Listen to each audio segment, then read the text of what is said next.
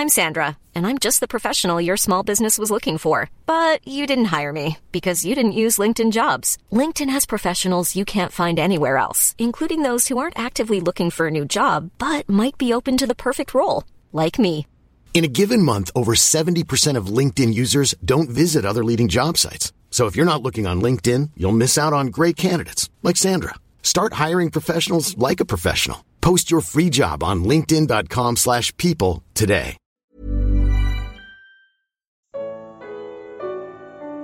Que sombras são essas? Evangelho de Lucas. Comentário de Mari Persona.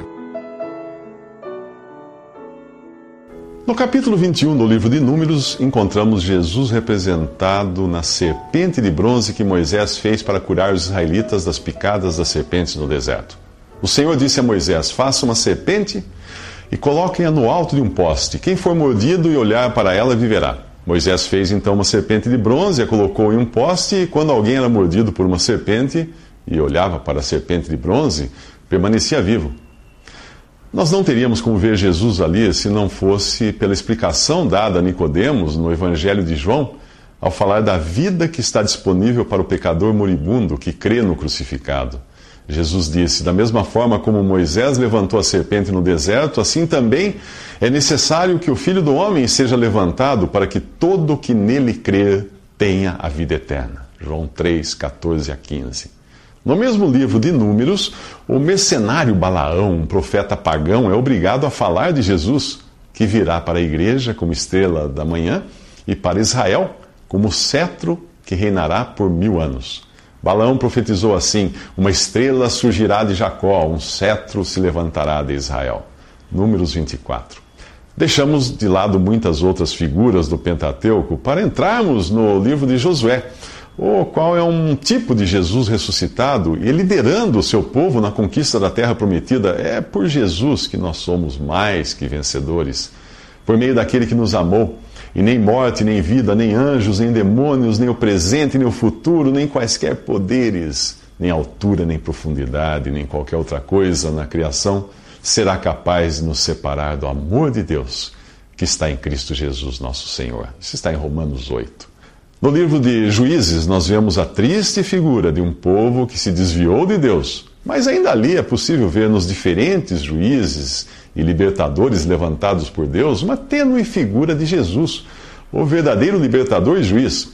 Entramos então no livro de Ruth e nele visitamos Belém, a cidade onde nasceu Obed, figura do verdadeiro servo de Deus, que nasceria na mesma cidade e seria descendente do próprio Obed, pai de Jessé, e pai de Davi, do qual viria o Cristo. Nos dois livros de Samuel, vemos o profeta de mesmo nome, que Deus levantou em meio à ruína do testemunho, e é uma figura do verdadeiro profeta por quem Deus fala nos últimos dias. Ali nós encontramos Davi, o rei segundo o coração de Deus e figura do rei que virá em glória e majestade para reinar. Mas no caráter de um reino de paz, Jesus é prefigurado melhor por Salomão. Nos evangelhos, porém, ele faz questão de se apresentar como aquele que é maior do que Salomão, em Mateus 12, 42, mostrando que as sombras, por mais representativas que sejam da realidade que vem, eh, podem se desvanecer, como aconteceu com o final inglório da vida do primeiro Salomão. Nos próximos três minutos, veremos Jesus nos livros de Reis e Crônicas. Deve ter sido maravilhoso para os dois discípulos a caminho de Emaús ouvirem Jesus falar do Antigo Testamento. E começando por Moisés e todos os profetas, explicou-lhes o que constava a respeito dele em todas as Escrituras. Mais tarde ele diria aos discípulos: Foi isso que eu lhes falei enquanto ainda estava com vocês. Era necessário que se cumprisse tudo o que a meu respeito estava escrito na lei de Moisés, nos profetas e nos salmos. Então lhes abriu o entendimento para que pudessem compreender as Escrituras. Isso está em Lucas 24. Embora ele tenha citado apenas a lei, os profetas e os salmos, é possível vê-lo também nos livros de reis e crônicas, porém com uma nitidez cada vez menor, à medida que Deus esgotava as tentativas de despertar fidelidade em seu povo. Guardadas as devidas proporções, algumas figuras de Cristo são os reis Asa, Josafá, Ezequias e Josias. Eh, então, vem o cativeiro. E nós chegamos ao livro de Esther, o único livro da Bíblia que não menciona o nome de Deus. E nele nós conhecemos Mordecai, um tipo do verdadeiro libertador dos judeus, Cristo. Em Esdras e Neemias, vemos figuras de Jesus como restaurador do povo e da adoração ao Deus verdadeiro.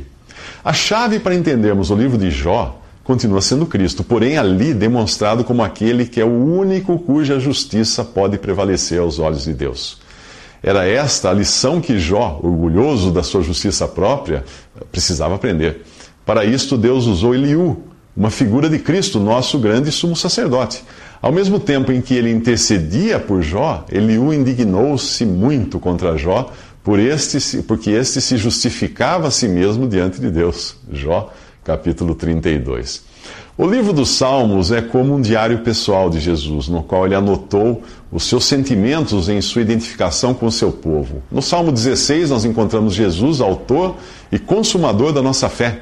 E em muitos outros ele pode ser visto uh, sofrendo o abandono que sofrerá o remanescente judeu fiel, os pequeninos irmãos de Mateus 25, na grande tribulação. O Salmo 22 mostra sua senda de sofrimento, desamparado por Deus e massacrado pelos homens, e no Salmo 40 ele aparece cumprindo a vontade de Deus pelo sacrifício de si mesmo. E mais detalhes surgem no Salmo 69. O Salmo 102 revela os seus sentimentos de pequenez, como o pardal solitário no telhado. Porém, nos Salmos 8 e 91, nós o vemos como segundo homem em seu domínio sobre todas as coisas. E no Salmo 18, o rei aparece triunfante. E no Salmo 24, o rei da glória toma posse daquilo que é seu por direito. No Salmo 45, ele é o conquistador, cuja espada não poupa os ímpios em sua vingança a favor do sofrido remanescente fiel, que é amparado na, na sua jornada rumo ao reino milenial. Este, este, reino tem as suas glórias descritas no Salmo número 100. Falta tempo para mostrar Jesus em todos os salmos, portanto, leia todos eles, começando com o Salmo 1, que mostra a perfeição de sua pessoa, o verdadeiro Deus e genuíno homem. No livro de Provérbios encontramos Jesus, o verdadeiro filho de Davi, aquele que é maior do que Salomão, como a personificação da sabedoria de Deus.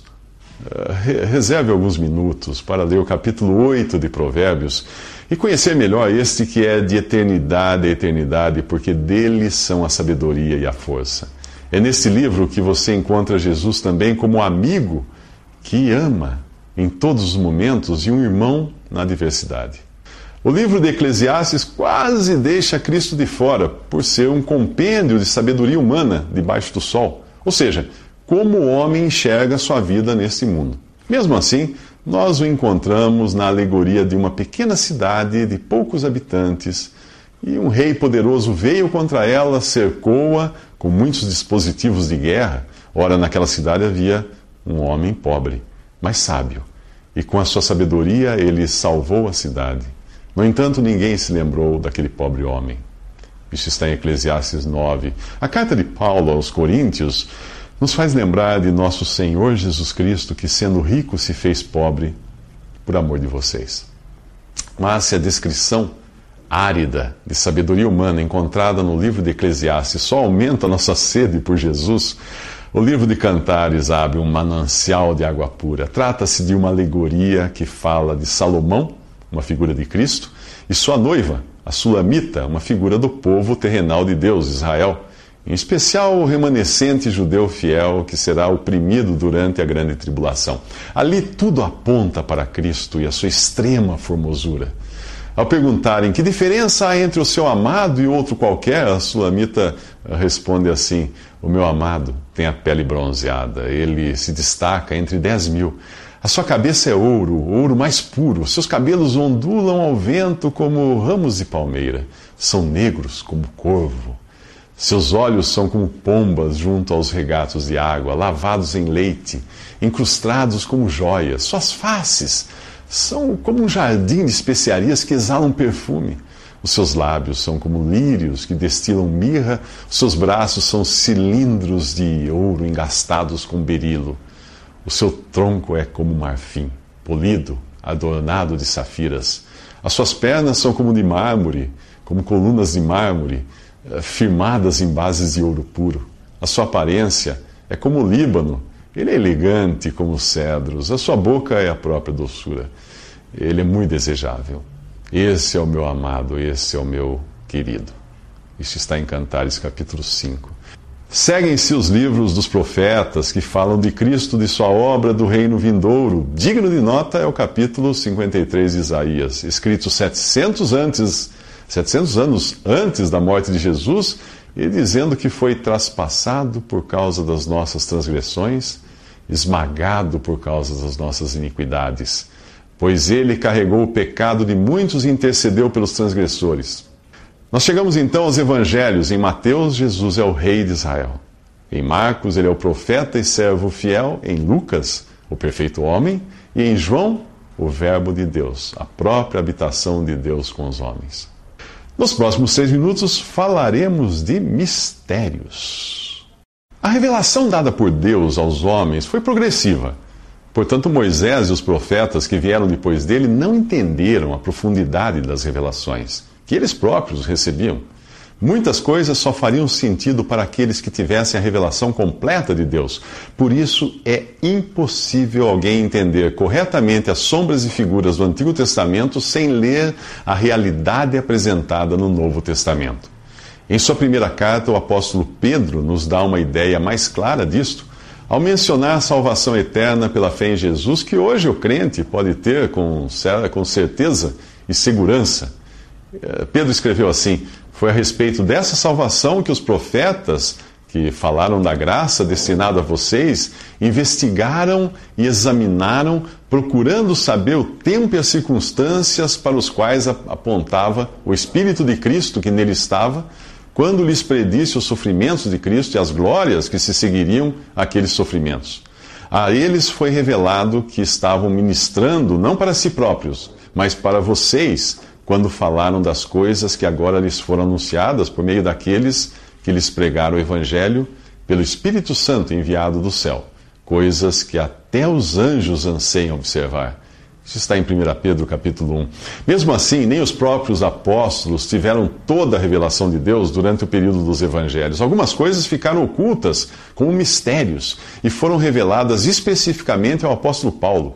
Ele é o autor do quinto evangelho, a carta aos Romanos, onde diz: Pelo meu evangelho e pela proclamação de Jesus Cristo, de acordo com a revelação do mistério oculto nos tempos passados.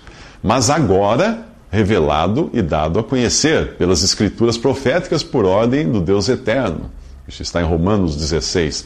A expressão agora revelado e dado a conhecer significa que antes de Paulo ainda era um mistério. Um dos mistérios revelados a Paulo foi a ressurreição dos santos no arrebatamento. Ele escreveu: Eis que eu lhes digo um mistério. Nem todos dormiremos, mas todos seremos transformados, no momento, no abrir e fechar de olhos, ao som da última trombeta, pois a trombeta soará e os mortos ressuscitarão incorruptíveis e nós seremos transformados. Isso está em 1 Coríntios 15. A carta aos Tessalonicenses, no capítulo 4, dá mais detalhes desse mistério. E Paulo se inclui ali entre os que já esperavam por este evento, do arrebatamento. Ali diz: Dada a ordem, com a voz do arcanjo e o ressoar da trombeta de Deus, o próprio Senhor descerá do céu e os mortos em Cristo ressuscitarão primeiro. Depois disso, os que estivermos vivos seremos arrebatados juntamente com eles nas nuvens para o encontro do Senhor nos ares. Mas existe muito mais na maneira peculiar como Cristo se revelou a Paulo como um apóstolo abortivo ou nascido fora de tempo. E é disto que nós falaremos nos próximos três minutos.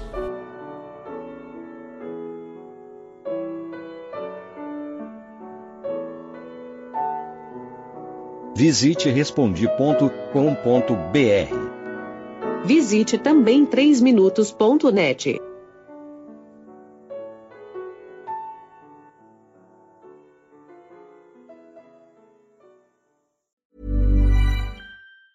Hey, it's Danny Pellegrino from Everything Iconic. Ready to upgrade your style game without blowing your budget? Check out Quince. They've got all the good stuff, shirts and polos, activewear and fine leather goods, all at 50 to 80% less than other high-end brands.